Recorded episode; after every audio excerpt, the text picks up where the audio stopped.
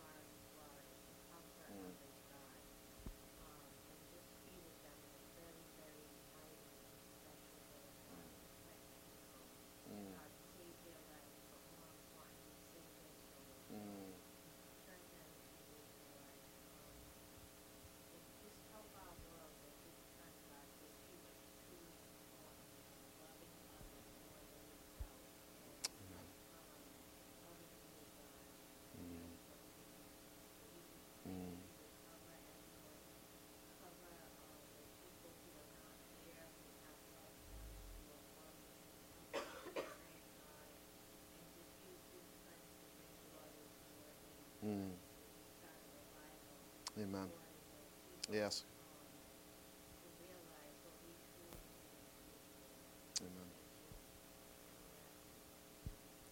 Amen. Amen. Thank you. Um, I remember a former, former Bible teacher of mine saying once that you, when you read the word therefore in Scripture, that you need to ask, what is it therefore? Clever, right? Um, the very first word in our passage, therefore, if there is any encouragement in Christ, any consolation of love, any participation of the Spirit, any affection and sympathy, etc., right? The very first word is therefore.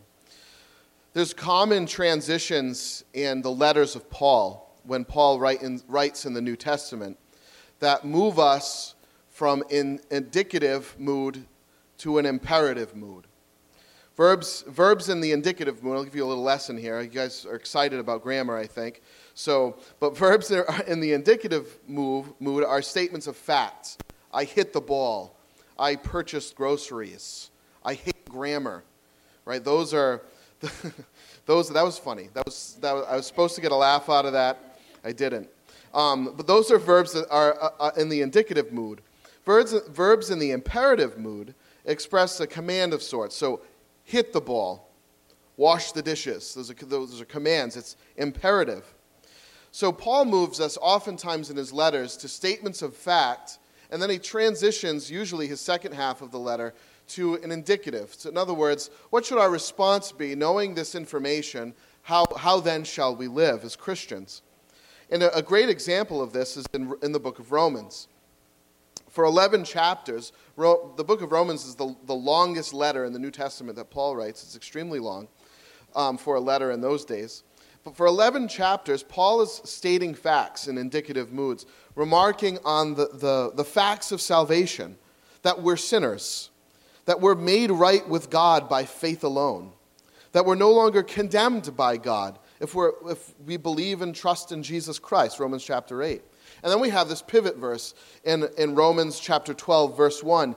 Therefore, therefore, in light of all of this that you've learned about how God has saved you and how you're saved and why you needed to be saved, therefore, I urge you, brothers and sisters, in view of God's mercy, in view of these past 11 chapters that I've just explained, in view of God's mercy, offer your bodies as a living sacrifice, holy and pleasing to God.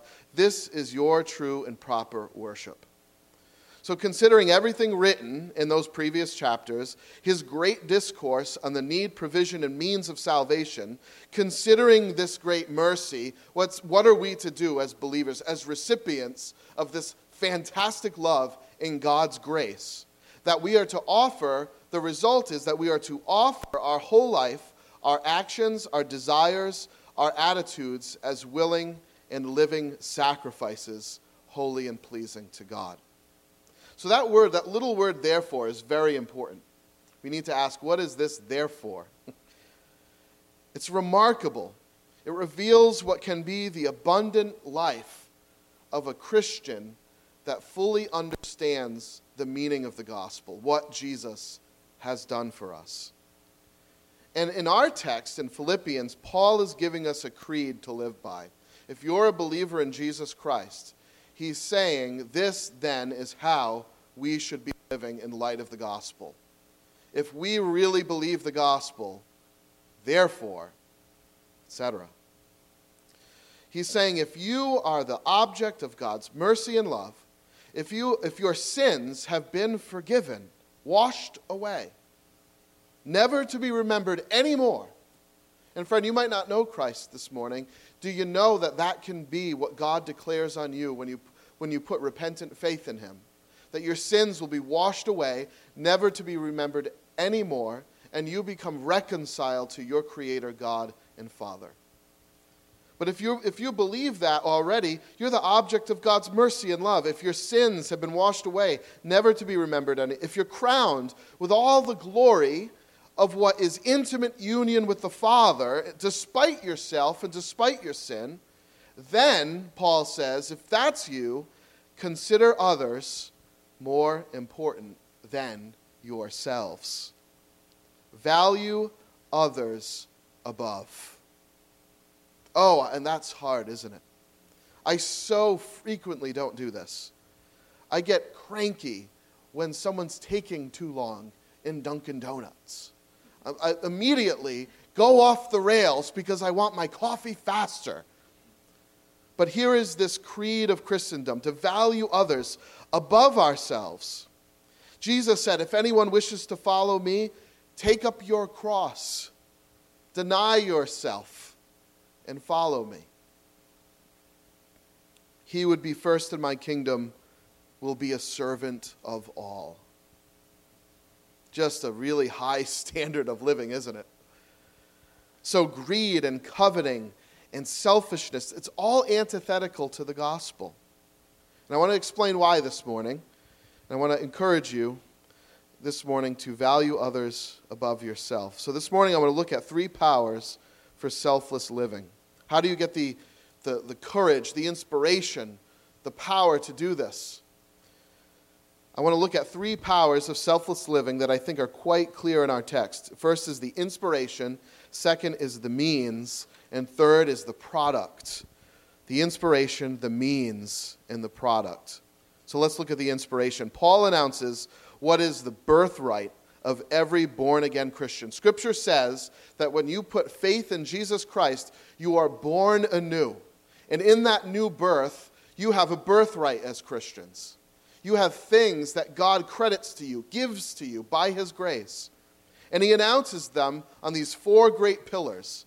If you have any encouragement from being united with Christ, if any comfort from His love, if any common sharing in the Spirit, if any tenderness and compassion. These four items union with Christ, the love of God, sharing of the Spirit, tenderness and com- compassion are yours this moment if you p- believe in Jesus Christ.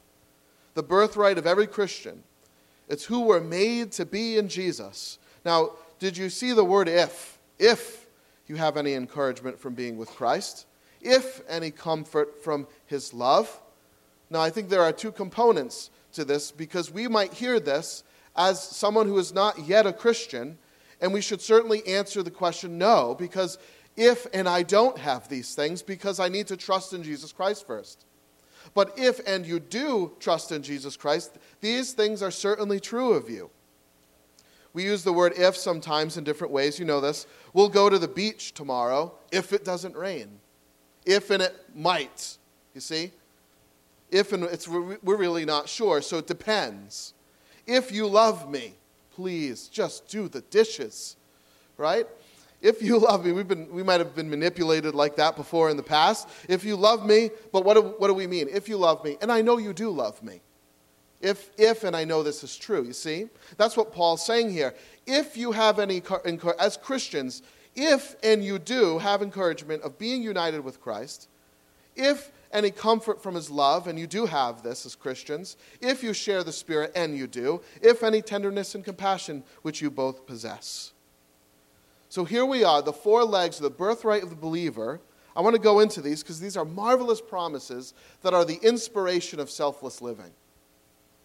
Let's look at this. The moment you place faith in Jesus Christ, you are at once endowed with all the blessings of the Father. You are blessed with every spiritual blessing in the heavenly places. You say, I don't feel like that. I don't even know what they are. It matters not. They are yours. You see, the power of the Christian life is we get to learn what they are as we examine Scripture and all that God has done for us and thinks about us and all of his great love for us. But the first is revealed to us right here union with Jesus Christ. If there is any union with Christ. You are at once, as a believer in Jesus Christ, united to God, the Creator. Listen to the passage in the New Testament letter of Colossians. It reads this For God has pleased, for God was pleased to have all his fullness dwell in him. He's talking about Jesus in this moment.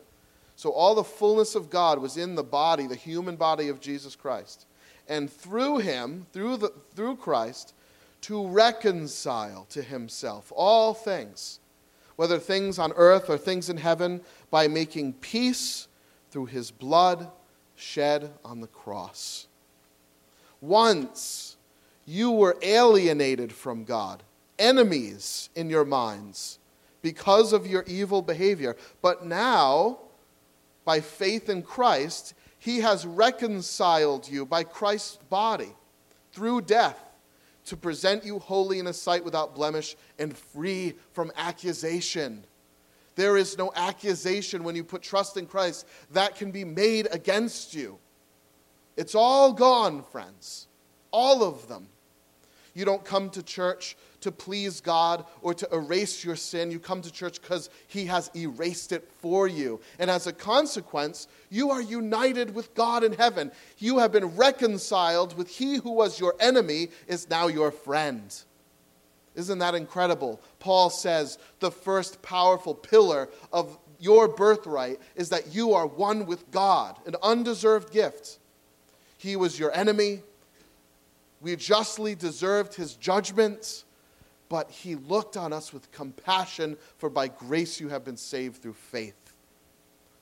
Prior to our faith in Christ, God was our enemy, but in Christ we're brought near, we're reconciled to him. Reconciled just means Uh, we're, we, enemies have become friends, right? We're brought near, we're one with God. An effective fruit of the death and resurrection of Jesus Christ for all who believe in him is that you are reconciled to God. You are one with him. Isn't that fantastic? Jesus said in John 14, I will not leave you as orphans, I will come to you.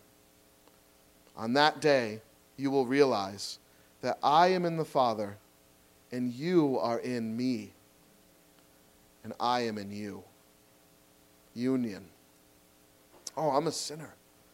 I am a fantastic sinner. I'm so good at it. Oh, but friend, if God has turned your heart in repentance to trust in Him, that sin is gone. And God is one with you, He is in you. What you have with God as believers is fellowship and intimate union with your Maker. Now, I know that at times we don't feel like that. But it doesn't matter what we feel like because it is so. Your union to God in Christ depends not on how you feel, but on the finished work of Jesus Christ. Period. So you stand on that, not on your emotions. This is the rock on which our salvation rests the news of Jesus Christ, that He has united us with God the Father. But let's look at the second leg of inspiration for us the comfort from His love. Oh, love is a fine thing, isn't it? How many people have ever felt the love of another person? I know I have. Whether it's a friend or a parent, a, a spouse or a child, anyone who just actively loves us, and we see this kind of happening um, for us, we just see this deep need satisfied in us to be loved then that, the, the reason for that, friend, is God created you to be loved by Him. You need love. And, friend, I, might I suggest to you that, you're, that at times we search for it in everything but God, who alone can fill it fully. So here we approach this God who loves us. As children of God, we recognize that when we are united with God, that his love for us is unchanged and unending. So, friends, line up all the people who think you're a scumbag and hate your guts. It doesn't matter because God loves you and He forgives you.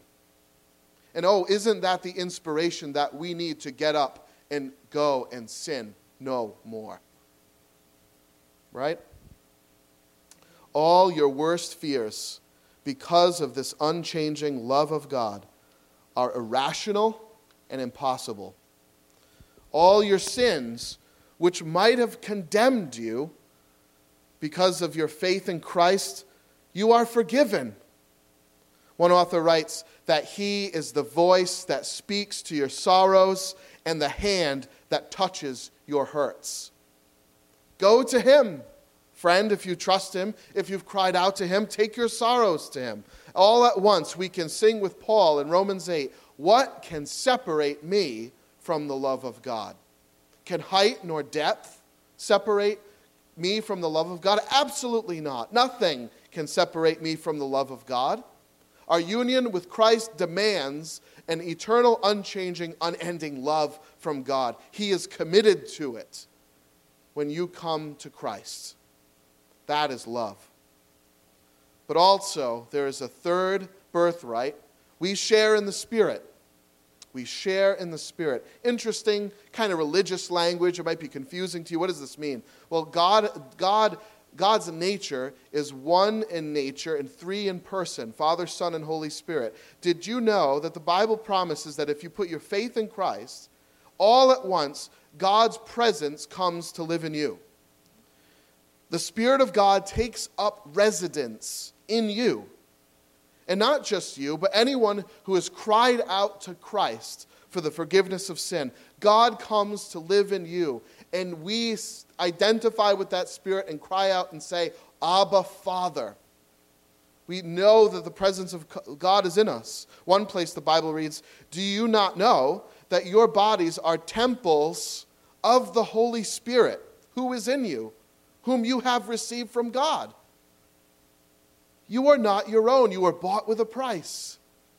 Our bodies are temples, tabernacles, living spaces. That's what that word means. Dwelling spaces for, for God Himself.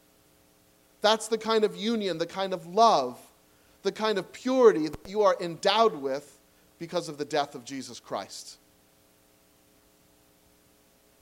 If you're in Christ, you share in the divine spirit that God promises to keep you with until he returns. Amen? But fourthly, tenderness and compassion. If there, are, if there is any tenderness and compassion, some translations read affection and sympathy. I don't know what, what, what translation you might be reading right now. Affections or tenderness is the inner source of emotion, it's the heart. And sympathy is the emotion kind of like lived out. It's, it's the object of our love, it's the demonstration of the heart we have. So, so Paul is saying if there is in, in you any affection or any sympathy, then make my joy complete. The Holy Spirit makes dead people alive. Did you know that? How do you, you say, how do I know that my sins are forgiven? Well, are you alive?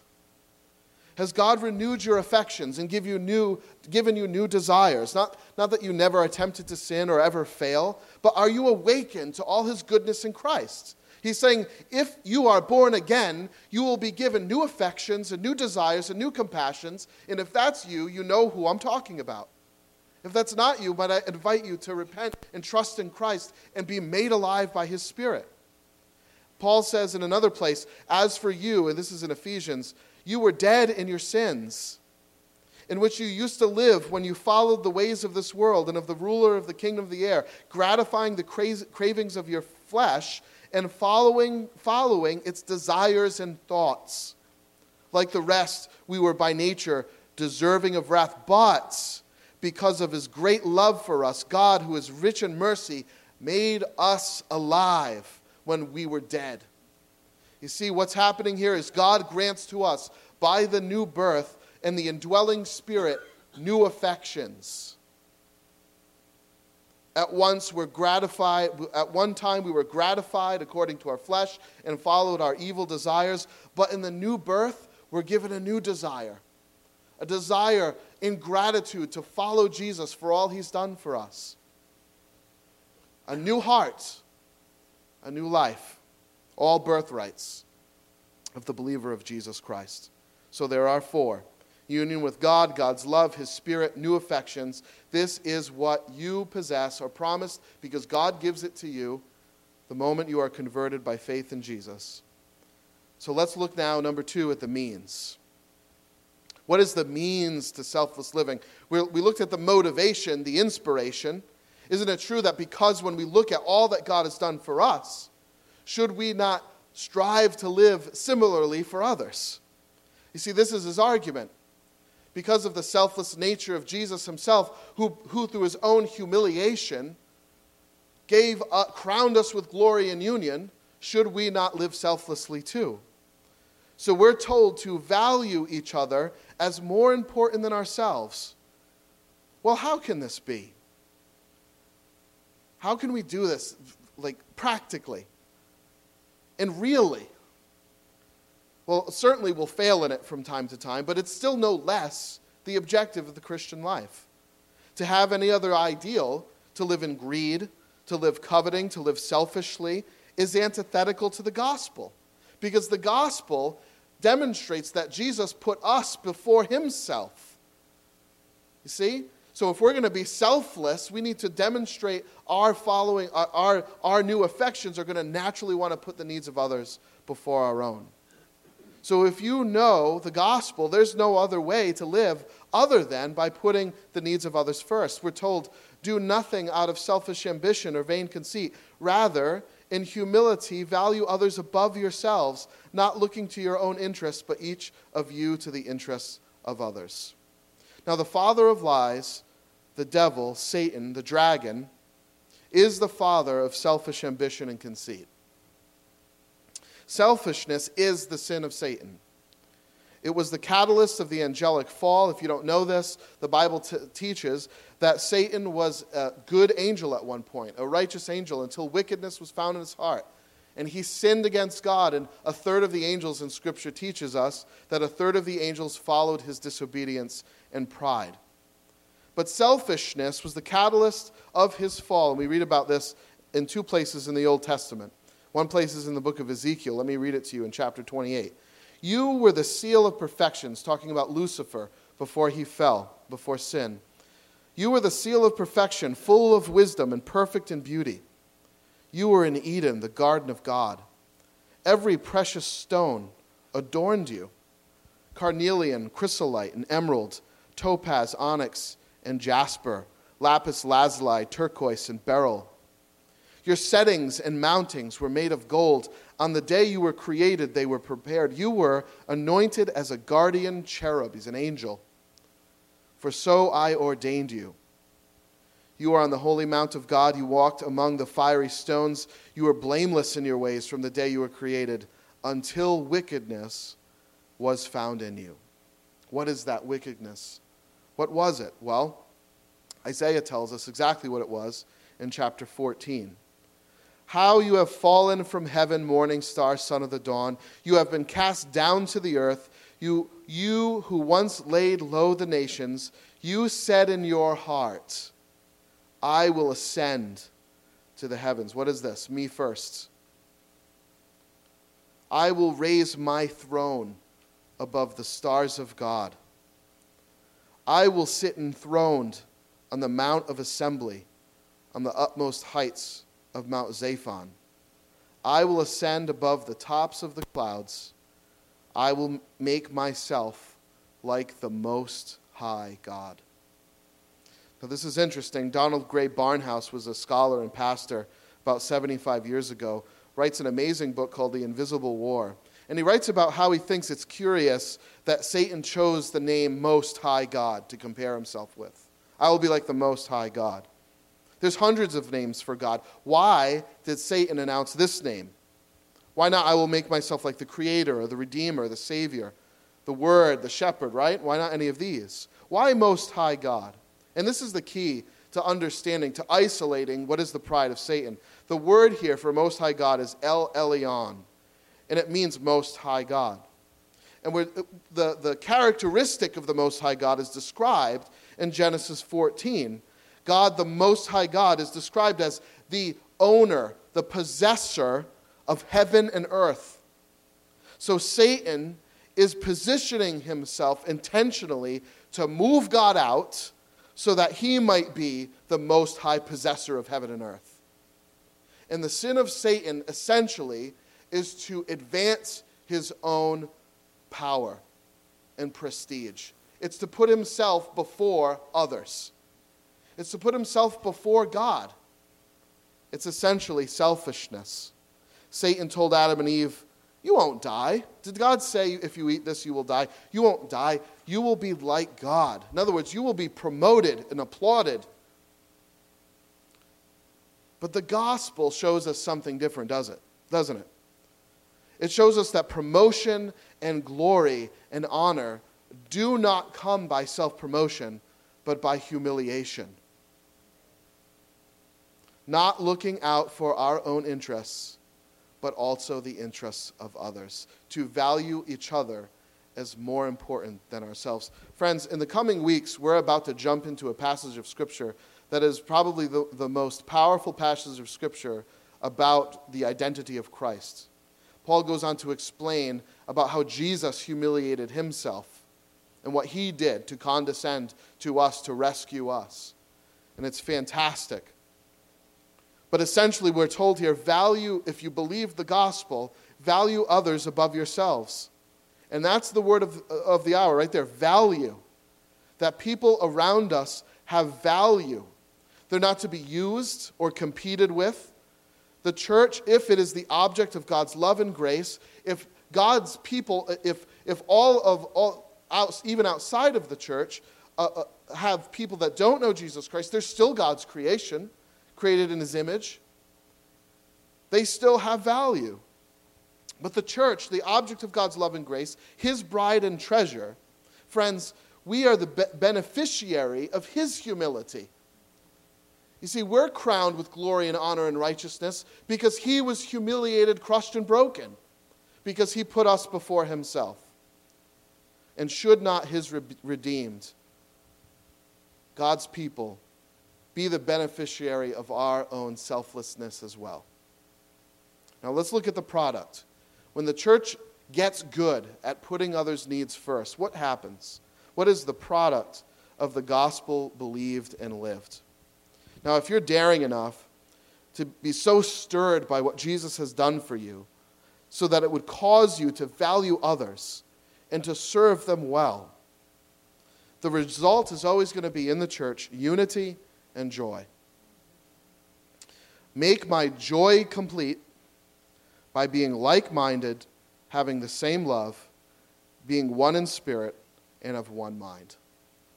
You see, when we put others' needs before our own, the natural outcome in the church is joy and unity. And it's for unity which Christ died. Jesus prayed, my prayer is not for them alone. This is in John chapter 17. I pray also for those who will believe in me through their message, that all of them may be one. Father, just as you are in me and I am in you, may they also be in us, so that the world may believe that you have sent me. You see, friends, unity even is an evangelical witness to lost people around us that don't know Jesus yet that when we're united, that the world around us believes in Jesus Christ. So Jesus continues, I have given them the glory that you gave me. Isn't that, I, that's a whole other sermon, but isn't that fantastic? Jesus gives you glory. Wow. Undeserving sinners receive God's applause. I am in them, and you in me, so that they might be brought to complete unity. Unity is the fruit, the product of selfless living. Friends, I don't want to misunderstand what unity is either. Unity is not unity at all costs. It is unity of mind, of love, and of spirit. There is no such thing as a church being united to something antithetical to the gospel. We can't be. We dare not be. Do not be yoked together with unbelievers, for what do righteousness and wickedness have in common? Or what fellowship can light have with darkness? What harmony, what union is there between Christ and Belial? Or what does a believer have in common with an unbeliever? So the unity we contend for is gospel unity. That doesn't mean we're to be jerks to everyone else around us and mean and, and selfish, but the unity that we're contending for as a church is gospel unity. That means we need to fight for the gospel over, over peace at times in the church. The gospel, the good news about Jesus Christ, is alone what saves us. So to not deny the gospel is to be in darkness, it's to deny Jesus. So if there is a quote division over the meaning of the gospel in the church, we're not just to agree to disagree. That's, what not, that's not what unity means. Unity means be united around the gospel. You see? It doesn't mean get along with everybody. it means be united around the gospel.